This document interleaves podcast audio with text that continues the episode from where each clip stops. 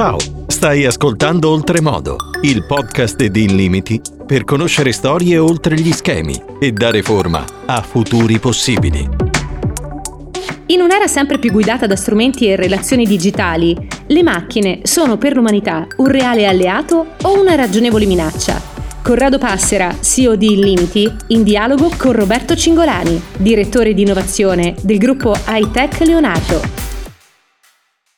Benvenuti al nuovo Illimiti Talk, stavolta all'interno della Milano Digital Week. Let's talk about human versus artificial intelligence. Parliamo oggi quindi di umano verso l'intelligenza artificiale.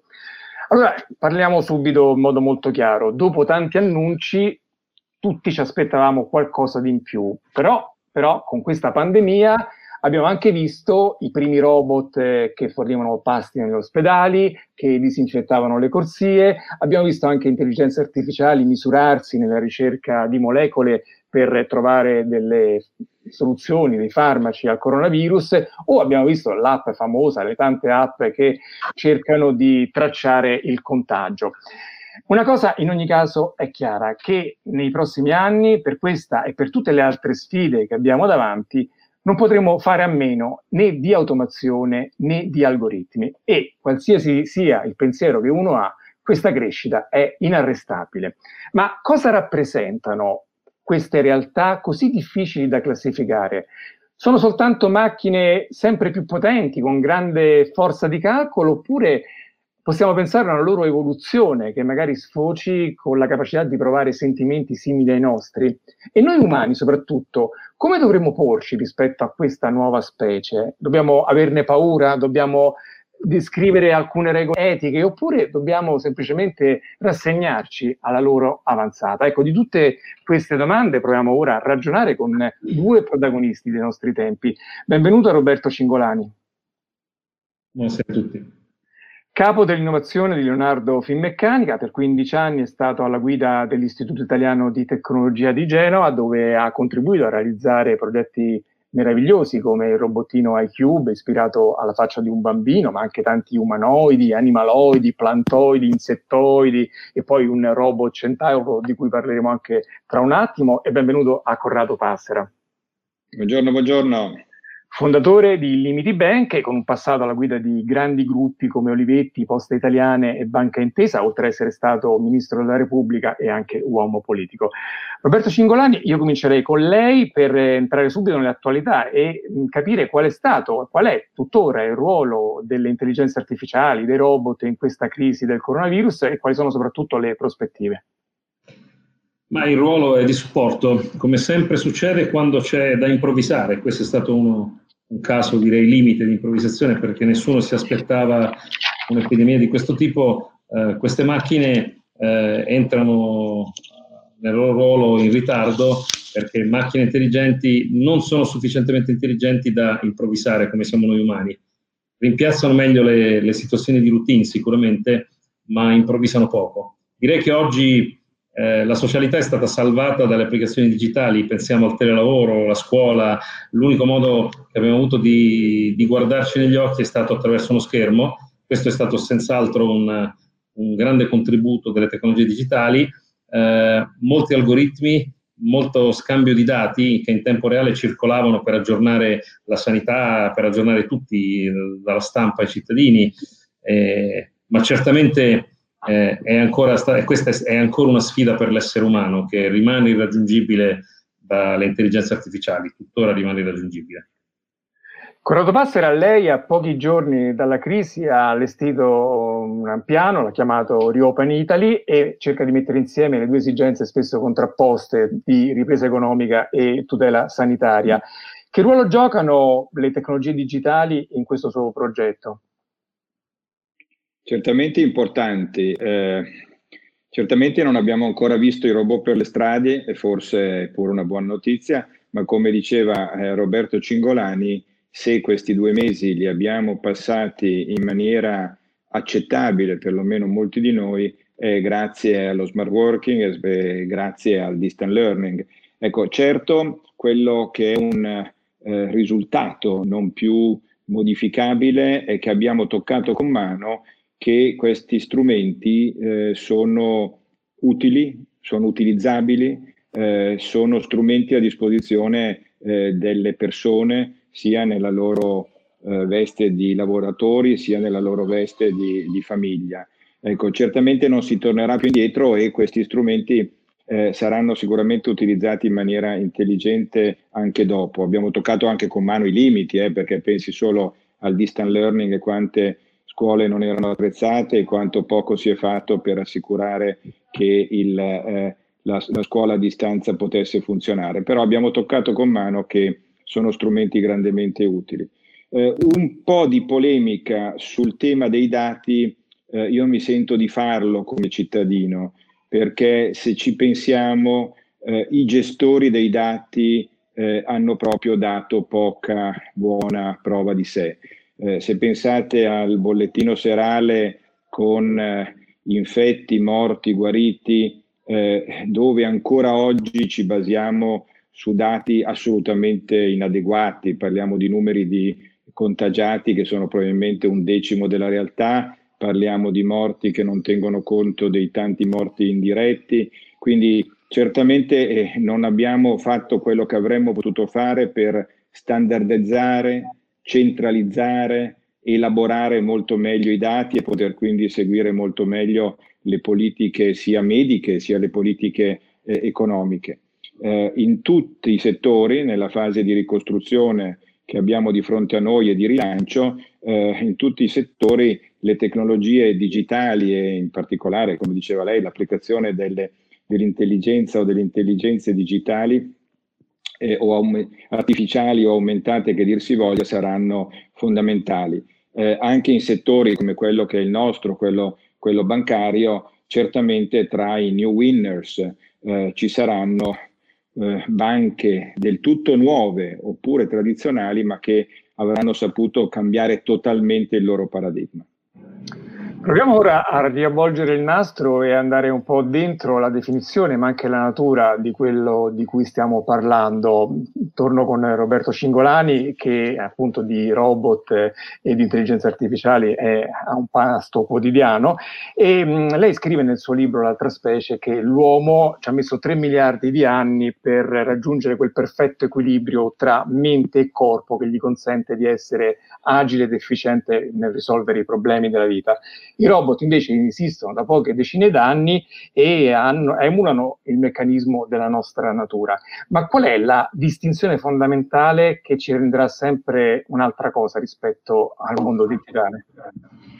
Eh, al momento diciamo, noi siamo delle macchine particolarmente ottimizzate che funzionano in maniera biochimica, carburante biochimico, zuccheri, grassi, siamo composti da sei atomi che sono quelli dei sistemi viventi, dei sistemi biologici eh, organici, ossigeno, idrogeno, carbonio, solidi, insomma, che conoscono, e, tutto quello che noi stiamo cercando di costruire che ci imiti dal punto di vista cognitivo intellettuale, quindi intelligenza artificiale, ma anche dal punto di vista fisico, quindi robot, è fatto non con questi sei atomi, ma con tutti gli altri, i metalli e altri, e altri tanti atomi che, che, ci sono nella tabella degli elementi. Eh, questo percorso di tecnologia, che è un'imitazione è, è, è, a bassa efficienza, non è stato ottimizzato in questi 20-25 anni di lavoro da parte dell'umanità. Noi siamo stati ottimizzati da una selezione naturale eh, costante, lenta, che è durata 3 miliardi di anni. Il risultato fondamentale è che quando un essere umano fa l'equivalente di un'operazione binaria, se la cava con pochissima energia, costa pochissimo, e infatti il nostro cervello è una specie di computer che per il 70% è fatto di acqua, pesa un chilo e mezzo e fa 100 milioni di miliardi di operazioni al secondo, grosso modo, come un supercomputer, ma li fa con un pezzo di cioccolata, con una quarantina di watt di potenza in una giornata. E io posso fare la stessa cosa con un supercomputer fatto di silicio, di metallo, di rame, di tutte quelle cose lì. Forse riesco anche a fare più operazioni al secondo, no? come velocità, ma mi servono 10 megawatt, che, è la potenza elettrica che consuma un quartiere di Roma. Allora, diciamo, se il problema è contare da 1 a 100 miliardi molto rapidamente vince il computer, ma io lo faccio col pezzettino di cioccolata mentre guido la macchina, parlo con i miei figli, termoregolo, vedo il panorama, i miei ricordi. Il computer fa solo quello e vuole la centrale elettrica attaccata. È ovvio che c'è molto da lavorare, c'è molto da ottimizzare. Aggiungo anche che forse se la strada più efficace fosse stata il silicio, probabilmente noi non ci saremmo evoluti in acqua e carbonio, ci saremmo evoluti in silicio. Quindi difficilmente si può essere più furbi dell'evoluzione della natura. Accontentiamoci del fatto di aver fatto dei fantastici elettrodomestici, bravissimi nei compiti verticali, quindi fare un'operazione, analizzare uno scenario, e utilizziamoli quando ci servono per cavarci l'impaccio, per aiutarci nelle situazioni pericolose, per renderci la vita più facile. Da quando esiste Homo sapiens, noi creiamo degli oggetti, dei dispositivi per semplificarci la vita. No? Abbiamo cominciato con la selce eh, per tagliare la carne o con le pietre affilate, ora facciamo delle cose più sofisticate, ma sono tutti dispositivi che servono all'uomo ad essere più efficace. Accontentiamoci di questo. È una gara insana comparare noi a loro. Loro non sono competitivi. Corrado Passera, stessa domanda anche a lei, però gliela calo nella realtà delle banche, dove l'ibridazione tra uomini e tecnologie è sempre più accelerata. Cos'è che distinguerà sempre gli uni dalle altre?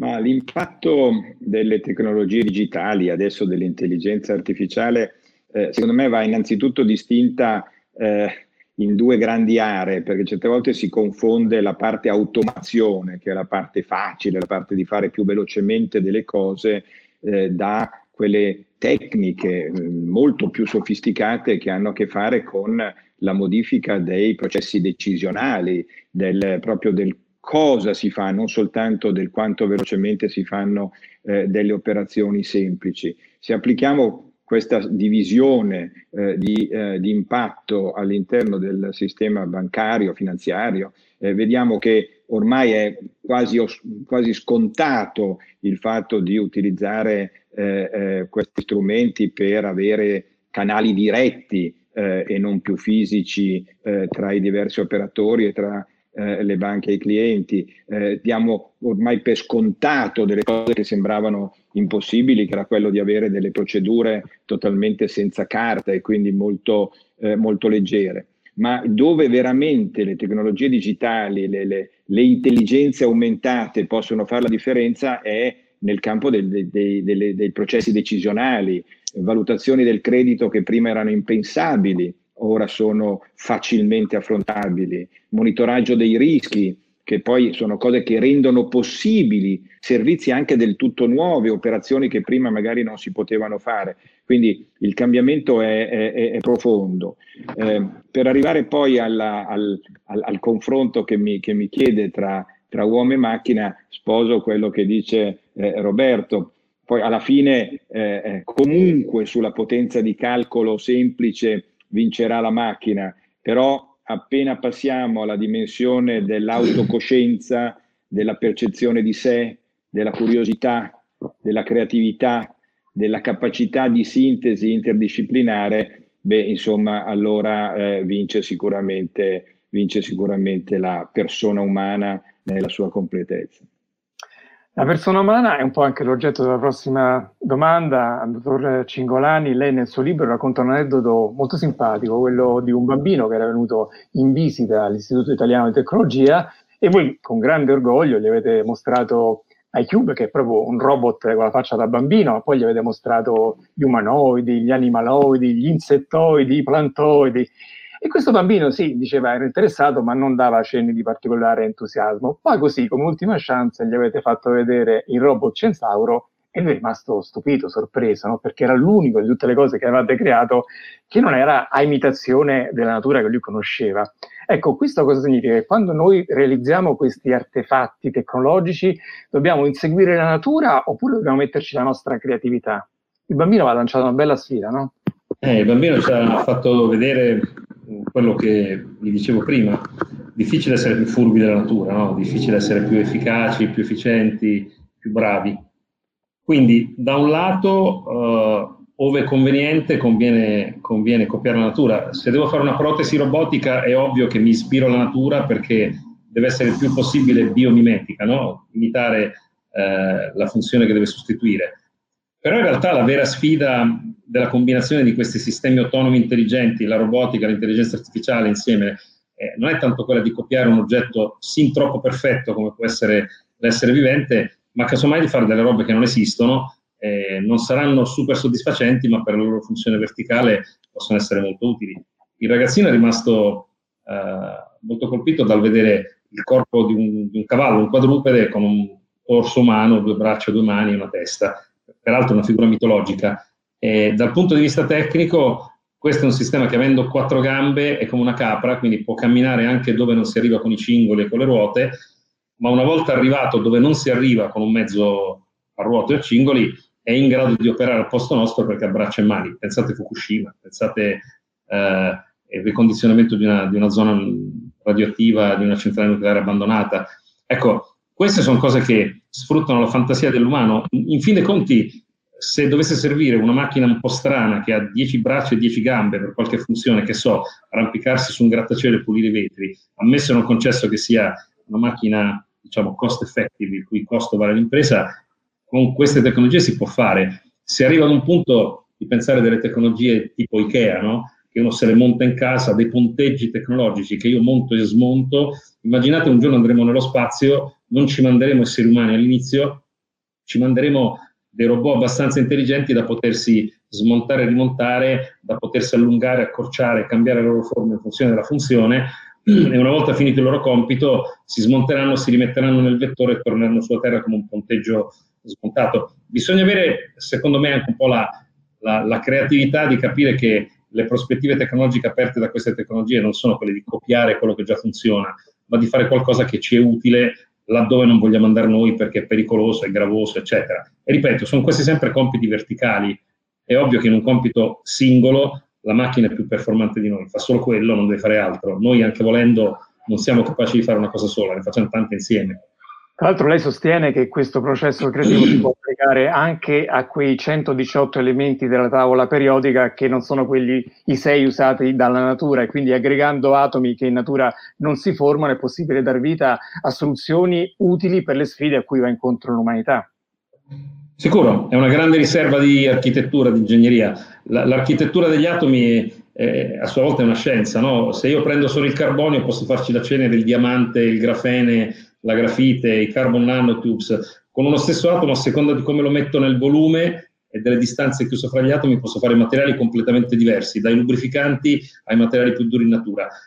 Architettura vuol dire dare una funzione ad un oggetto esteso mettendo nelle posizioni giuste gli atomi. Ci sono infiniti gradi di libertà. E, ehm, lì la fantasia è il vero limite, la fantasia è la conoscenza. Si può fare molto, senza pretesa di superare ciò che l'evoluzione ha perfezionato, perché quello mi sembra più una sfida psicologica che un vero, che un vero target, non avrebbe nemmeno tanto senso. Corrado Passera, lei questo approccio che Roberto Cingolani applica alla natura, alla tecnologia, cerca di riproporlo anche nel mondo della banca. Se c'è il robot modulare con cui uno assembla pezzi a seconda delle necessità, lei crede in una banca, almeno in limiti così si propone sul mercato, che aggrega diverse funzioni, non solo quelle tipicamente bancarie, ma anche altri tipi di servizi. Un po' qualcuno ha parlato del modello Netflix applicato agli istituti di credito. È questo il futuro delle banche? Allora, certamente vinceranno nel nuovo mondo in grandissimo cambiamento banche che sapranno inventare eh, paradigmi del tutto nuovi di funzionamento e questo vale per quasi tutti, anzi direi per tutti i settori eh, dell'economia. Eh, il paragone con Netflix lo compro, lo prendo se eh, parliamo più che altro della semplicità d'uso, della possibilità di avere eh, da casa comodamente quando vuoi senza complicazioni eh, tutti i servizi. Ecco, certamente eh, eh, la banca, per come la intendo io, eh, non è un supermarket perché chi dà ai propri clienti dei prodotti e dei servizi eh, deve garantirne fino in fondo la, la, qualità. Ehm, un altro punto che è legato a quello che lei dice, certamente noi siamo forse una delle prime primissime banche in Europa che è contemporaneamente fully digital, eh, fully modular, fully in cloud, per cui certamente questo ci dà una flessibilità pazzesca che nessuna organizzazione tradizionale può avere. Però guai se fossimo oltre che fully digital, only digital, cioè noi mettiamo a disposizione, usiamo, come diceva anche Roberto nel, in varie eh, sue risposte utilizziamo questi strumenti, ma poi c'è l'aspetto human, l'aspetto professionale, l'aspetto di rapporto personale, la possibilità di avere a che fare con eh, delle persone umane che quasi sempre eh, il, il, cliente, sia questo una famiglia, sia questo un'impresa, ha bisogno di trovare dall'altra parte eh, della, della, cornetta o dello schermo. Eh, o dello schermo. Tutto quello, il modo in cui abbiamo costruito, combinato eh, questi atomi, come direbbe, eh, come direbbe Cingolani, ci permette di essere una piattaforma aperta, per cui selezionando bene i partner o le intersezioni, come le chiamiamo noi, ecco, possiamo offrire molte cose che non facciamo noi stessi, ma che possono essere eh, messe a disposizione attraverso di noi. E non solo come canale di distribuzione, in certi casi è proprio di più che un, eh, un, un, un open platform, è proprio un meccanismo di collaborazione con altre aziende, anche di altri settori, e qui c'è il grande mondo tutto da scoprire, in cui operatori di eh, vari settori, eh, dell'energia piuttosto che dell'assicurazione, piuttosto che dei, dei, di altri sistemi di servizio, insieme grazie a queste tecnologie, queste piattaforme, tipo la piattaforma di limiti, possono produrre delle cose prima impensabili. Roberto Cingolani, torno con lei per eh, parlare dei robot. Noi che vediamo, insomma, conosciamo i robot più che dalle ricerche vostre, dall'immaginario dei film di fantascienza, pensiamo a questi automi spesso come a delle entità a sé stanti, dotate di una loro intelligenza, di una loro autonomia. In realtà poi nel suo libro lei spiega che molto probabilmente in ogni robot c'è soltanto una limitata intelligenza di base perché il grosso del potenziamento della sua capacità di interagire con l'ambiente è depositato, è trasferito in eh, rete, nel cloud e non soltanto questo è vero, ma è vero anche che dal cloud poi quella stessa rete comanda tutti gli altri robot eh, connessi a quel sistema. Ecco, questa controintuizione, questa, diciamo, questa um, immagine controintuitiva, che tipo di conseguenze ha poi nel lavoro di un robot? Ma diciamo che eh, oggi con le, con le competenze e con le tecnologie attuali il robot di fatto è un telefonino dotato di braccia e gambe e, e di un apparato sensoriale. Eh, alla fine il nostro telefonino è nel cloud, eh, grosso modo i robot sono in grado di attuare dei movimenti, fare, prendere anche delle decisioni avendo eh, l'intelligenza e gli algoritmi che gli consentono di, di, prendere queste decisioni, certamente non nella loro testolina, ma da qualche altra parte. Abbiamo detto che queste grandi macchine, questi computer potenti che fanno girare gli algoritmi di intelligenza artificiale più sofisticati sono macchine enormi che consumano potenze elevatissime, quindi non sono compatibili con un robot, per esempio antropomorfo, alto come un essere umano, con una testa che è grande come un pallone. Non c'entrerebbe il computer, non potrebbe sopportare i megawatt di potenza, eccetera. Quindi si finisce con l'avere robot individualmente abbastanza stupidi, connessi al cloud e c'è un repositorio globale dell'intelligenza e delle informazioni, dei dati che queste macchine hanno, hanno accumulato, un po' come l'intelletto di Avicenna, no? c'è, un, c'è un cervello centrale e tanti corpi mediamente stupidi che questo cervello sono collegati. È interessante come paragone perché non c'è una specie biologica in natura che funzioni in questo modo. Se poi pensiamo ai primati, agli esseri umani, ancora meglio, noi abbiamo dovuto sviluppare la, la società, la sociologia, la democrazia, perché siamo tutti autonomi, siamo tutti indipendenti, siamo tutti imprevedibili e quindi alla fine utilizziamo dei metodi statistici, appunto la democrazia, in modo tale che si faccia quello che vuole la maggioranza. Ed è l'unico modo di conciliare la coesistenza di tante unità indipendenti, imprevedibili e autonome. Nel caso dei robot questa cosa non c'è. Un solo cervello, date le stesse condizioni di contorno, lo stesso algoritmo, le macchine deciderebbero lo stesso, allo stesso modo. Quindi questo cervello deciderà per tutte. Eh, è una specie diversa da noi, alla quale peraltro noi non abbiamo ancora pensato come approcciare mancano termini regolatori, manca, manca tutto. E dobbiamo affrontare questo problema, ma direi che in realtà non è nemmeno un problema, è, è, semplicemente una materia di codice. Esiste un codice della strada, esiste un codice della navigazione, un codice del volo e dovrà esistere un codice che regolerà i principi fondamentali dell'interazione fra l'uomo autonomo, indipendente, imprevedibile, non riproducibile e le macchine che invece sono interdipendenti con un unico cervello, riproducibili, abbastanza prevedibili purché si conosca l'algoritmo. Il problema è chi possiede questo cloud. Alla fine il problema non è la macchina, ma è tipicamente l'umano che possiederà quel cloud dove risiede l'intelligenza globale di tante macchine e anche l'informazione. Ecco, io mi preoccuperei di questo più che del fatto che la macchina impazzisca e decida di diventare imperatore del mondo. La macchina questa cosa non la farà mai. Gli manca addirittura il motore biochimico per desiderare di essere qualcosa di più di quello che è. Sarei più preoccupato di chi possiede il cloud e lo gestisce. Corrado Passera, nel mondo invece delle banche e del lavoro, dell'economia in generale, il cloud evoca spesso preoccupazioni di tipo sorveglianza, manipolazioni, hackeraggi. Ecco, come una banca come il Limiti, che ha una sua posizione fortissima online, si sta ponendo di fronte a questa sfida che è veramente una delle cose che preoccupano di più le persone? Mentre parlava prima Roberto, eh, mi è venuto un piccolo brivido, quello del cervello centrale e dei corpi un po' stupidi collegati, che effettivamente è il, è il paradigma del, dei robot e, e, e, e, sicuramente nessuno desidera, nessuno di noi perlomeno desidera che possa essere applicato come, come metodo, come approccio al mondo degli umani. Il mio timore è che eh, questo sogno invece di, di grande fratello con l'intelligenza al centro che eh, tutto controlla, tutto determina, tutto eh, indica ai, ai, corpi un po' stupidi, eh, sia nella testa purtroppo, sia stato nella testa, eh, ma lo sia ancora di taluni governi e talune persone.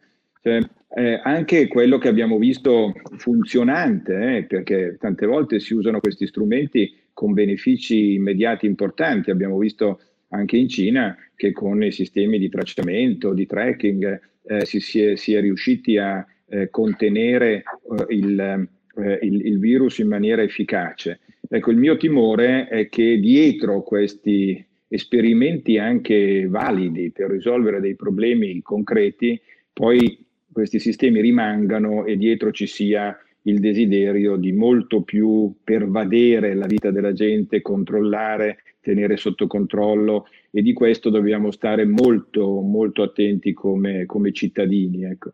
Eh, quanto al, ai rischi maggiori anche nel mondo dell'economia e dell'impresa e della finanza, adesso in particolare che lei mi chiedeva, certamente a fronte enormi, delle enormi opportunità di miglioramento del servizio aumentano i rischi, aumentano i rischi di furto di dati, eh, aumentano i rischi che ti entrino eh, nel, nelle procedure e possano modificarle. Gli attacchi sono sicuramente eh, molto più frequenti e molto più insidiosi, però sono anche più forti eh, le difese e devo dire è stata una soddisfazione, è una soddisfazione anche quotidiana vedere come eh, si riesca a far funzionare i sistemi di, eh, di difesa. Eh, l'ultimo tema molto interessante che sollevava eh, Cingolani è quello del, dello statuto eh, del, diciamo, dei robot, della normativa per questi mondi che rischiano di essere non regolamentati. Se c'è un'area, proprio un'area che probabilmente dipende dalla mia non competenza, del, dove il deep learning mi può un po' preoccupare, cioè a un certo punto eh, noi potremmo trovarci con meccanismi di software decisionali che imparano e non è più chiaro quali sono le regole che si danno o quantomeno come eh, il loro modo di operare cambia in funzione di questo apprendimento e portano a risultati o a decisioni dove poi non è più chiaro sapere chi è il responsabile, il softwareista, il produttore della macchina, chi altro, la macchina stessa, chi la possiede. Ecco, è certo che dovremo arrivare a questa chiarezza di regole, come appunto diceva Cingolani, eh, qui eh, c'è per il non esperto un'area di grande attenzione da non dico di paura, ma insomma di grande attenzione che il cittadino normale eh, ha dentro di sé. E a proposito di paure, un, un, altro grande timore delle persone è quello che i robot ci prendano un po' il sopravvento, soprattutto che ci rubino il lavoro. Allora, come affrontare, Roberto Cincolari, questi timori e che tipo di lavori immagina nell'era post-Covid e nei giorni che verranno? Sì, negli ultimi 150 anni abbiamo assistito a rivoluzioni tecnologiche enormi, eh, dall'automobile alla televisione, al telefono, al computer, e queste hanno impiegato decenni ad essere assorbite e metabolizzate da larga parte della popolazione. Quindi la società, la scuola, i lavoratori, le aziende eh, sono riusciti a metabolizzare queste innovazioni e a, e a prenderne il meglio eh, senza grossi problemi perché c'è stato tempo. Gli ultimissimi anni invece hanno visto una crescita velocissima di queste tecnologie e il vero problema è che queste tecnologie crescono da una rapidità tale che il lavoratore mediamente nell'arco della sua vita lavorativa di so, 35-40 anni rischia di vedersi passare davanti 5-6 generazioni di tecnologie e semplicemente di, di non aggiornarsi. Quindi eh, la probabilità che i lavori, soprattutto quelli di routine, eh, vengano soppiantati o, o, fortemente intaccati dall'automatizzazione, dall'intelligenza artificiale esiste, è un problema reale. Eh, sappiamo, ce lo dice la storia della tecnologia, che prima o poi i conti diventano positivi, ma in passato abbiamo avuto decenni, decenni per aspettare che la situazione volgesse a positivo, Oggi, in cinque anni, intanto tu perdi il lavoro sapendo che forse fra 30 anni ci saranno dei nuovi lavori. Ovviamente questo non è sostenibile e l'unico elemento di mitigazione per questo problema è il fatto che il pubblico e il privato dovrebbero fare un patto molto serio per fare una, una forma di aggiornamento costante del lavoratore che deve veramente passare, passare, attraverso uno sforzo congiunto. Non c'è la possibilità di trasformare l'operaio in, in ingegnere elettronico che, che programma in coding, questo è fuori di dubbio, ma almeno aggiornare il lavoratore, tenerlo informato, partendo dalla scuola, cioè da quando si hanno sei anni, lungo tutto il percorso e accompagnando il lavoratore nella sua vita lavorativa, c'è più probabilità di riuscire a riconvertire un lavoratore che nel frattempo in qualche maniera ha qualche possibilità in più di adattarsi alle tecnologie. Fermo restando che il futuro vedrà lavori completamente nuovi, è evidente che la medicina si sta digitalizzando, fra un po' il medico dovrà essere anche in parte computer scientist, ma è altrettanto evidente che l'interdisciplinarità sta diventando la, la chiave di lettura di tutto, peraltro con un sistema dell'educazione che in questo momento l'interdisciplinarità la rifiuta. Noi abbiamo ancora un'università che funziona per raggruppamenti disciplinari, quando è evidente che il raggruppamento disciplinare rischia di formare dei profili di natura anche tecnica e, e soprattutto per gli innovatori che sono dei profili troppo verticali. Quindi serve una riflessione dal punto di vista di come noi insegniamo a studiare e come insegniamo le materie di base alle nuove generazioni, come aumentiamo la capacità problem solving, cioè l'approccio ai problemi che è globale, non è verticale, e di come investiamo sul lavoratore, sui lavoratori con un rapporto ben strutturato fra pubblico e privato per avere una sorta di aggiornamento continuo durante l'esistenza lavorativa del cittadino e per cercare di accompagnarlo attraverso la trasformazione. Altrimenti saremo travolti. E questo è un dato di fatto, non dipende dall'intelligenza artificiale in realtà, dipende da un sistema che produce innovazione, ma non educa e non aiuta il cittadino ad adattarsi all'innovazione. Corrado Passera, voi avete assunto circa 500 persone prendendole da 14 settori diversi, quindi avete sperimentato proprio questa contaminazione di competenze. Quali sono secondo lei quelle più necessarie, anche alle luce delle nuove esigenze che sono emerse durante questa crisi epidemica?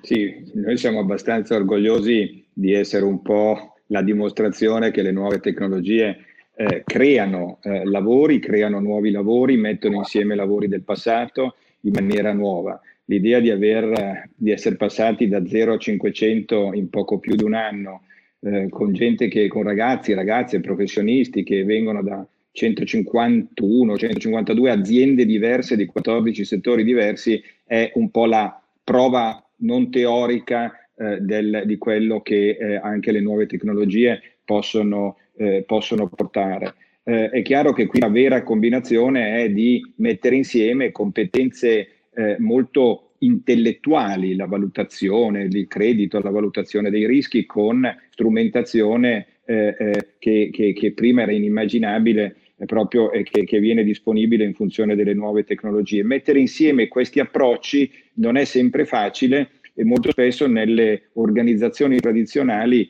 eh, si, rimane la frattura eh, tra eh, le diverse formazioni. Partendo tutti insieme un pochettino l'abbiamo, l'abbiamo, l'abbiamo superato e questa differenza eh, di, di, approccio è quello che eh, prima lo citava anche eh, Cingolani dovrebbe caratterizzare la scuola del domani, l'università, ma non soltanto, perché l'università ha smesso di essere università, è diventata super specialistica, verticale e quindi non capace di mettere insieme eh, discipline, approcci eh, eh, così diversi che sono poi invece ciò che serve sia nel mondo dell'impresa, nel mondo della politica, nella società, nel, nel, per poter stare insieme e affrontare problemi che sono sempre eh, complessi. Nel campo del lavoro è verissimo, gran parte dei lavori cioè, anzi tutti i lavori che potranno essere sostituiti da un robot o da un software eh, verranno eh, meno. Eh, molti settori, tutti i settori, che, i lavori che rimarranno diventeranno aumentabili eh, attraverso le tecnologie, moltissimi nuovi lavori nasceranno. Però il percorso professionale, il percorso proprio di lavoro delle persone eh, passerà per percorsi molto meno prevedibili, molto meno garantiti, molto meno eh, eh, fissi. E questo, oltre a necessitare di un sistema scolastico del tutto diverso e della formazione continua nel corso della vita, avrà bisogno di un sistema di welfare, un sistema di accompagnamento anche previdenziale nel corso della vita che tenga conto di eh, rotte e di percorsi molto più eh, creativi ma certamente le opportunità saranno clamorose per chi saprà eh, cavalcare questi cambiamenti. Bene, a queste parole cariche di ottimismo di Corrado Passeri aggiungo quelle del poeta Rilke che diceva che il futuro entra in noi per trasformarsi in noi molto molto prima che accada. Dunque spero che queste riflessioni ci portino dentro un seme prezioso per coltivare un futuro che sia veramente a misura di ogni essere umano. Ringrazio Corrado Passera, fondatore di Limiti, grazie anche a Roberto Volani capo dell'innovazione per Leonardo Filmeccanica. Grazie a tutti voi che ci avete seguito, ci vediamo al prossimo Illimiti Show. Talk, anzi, scusate. Arrivederci.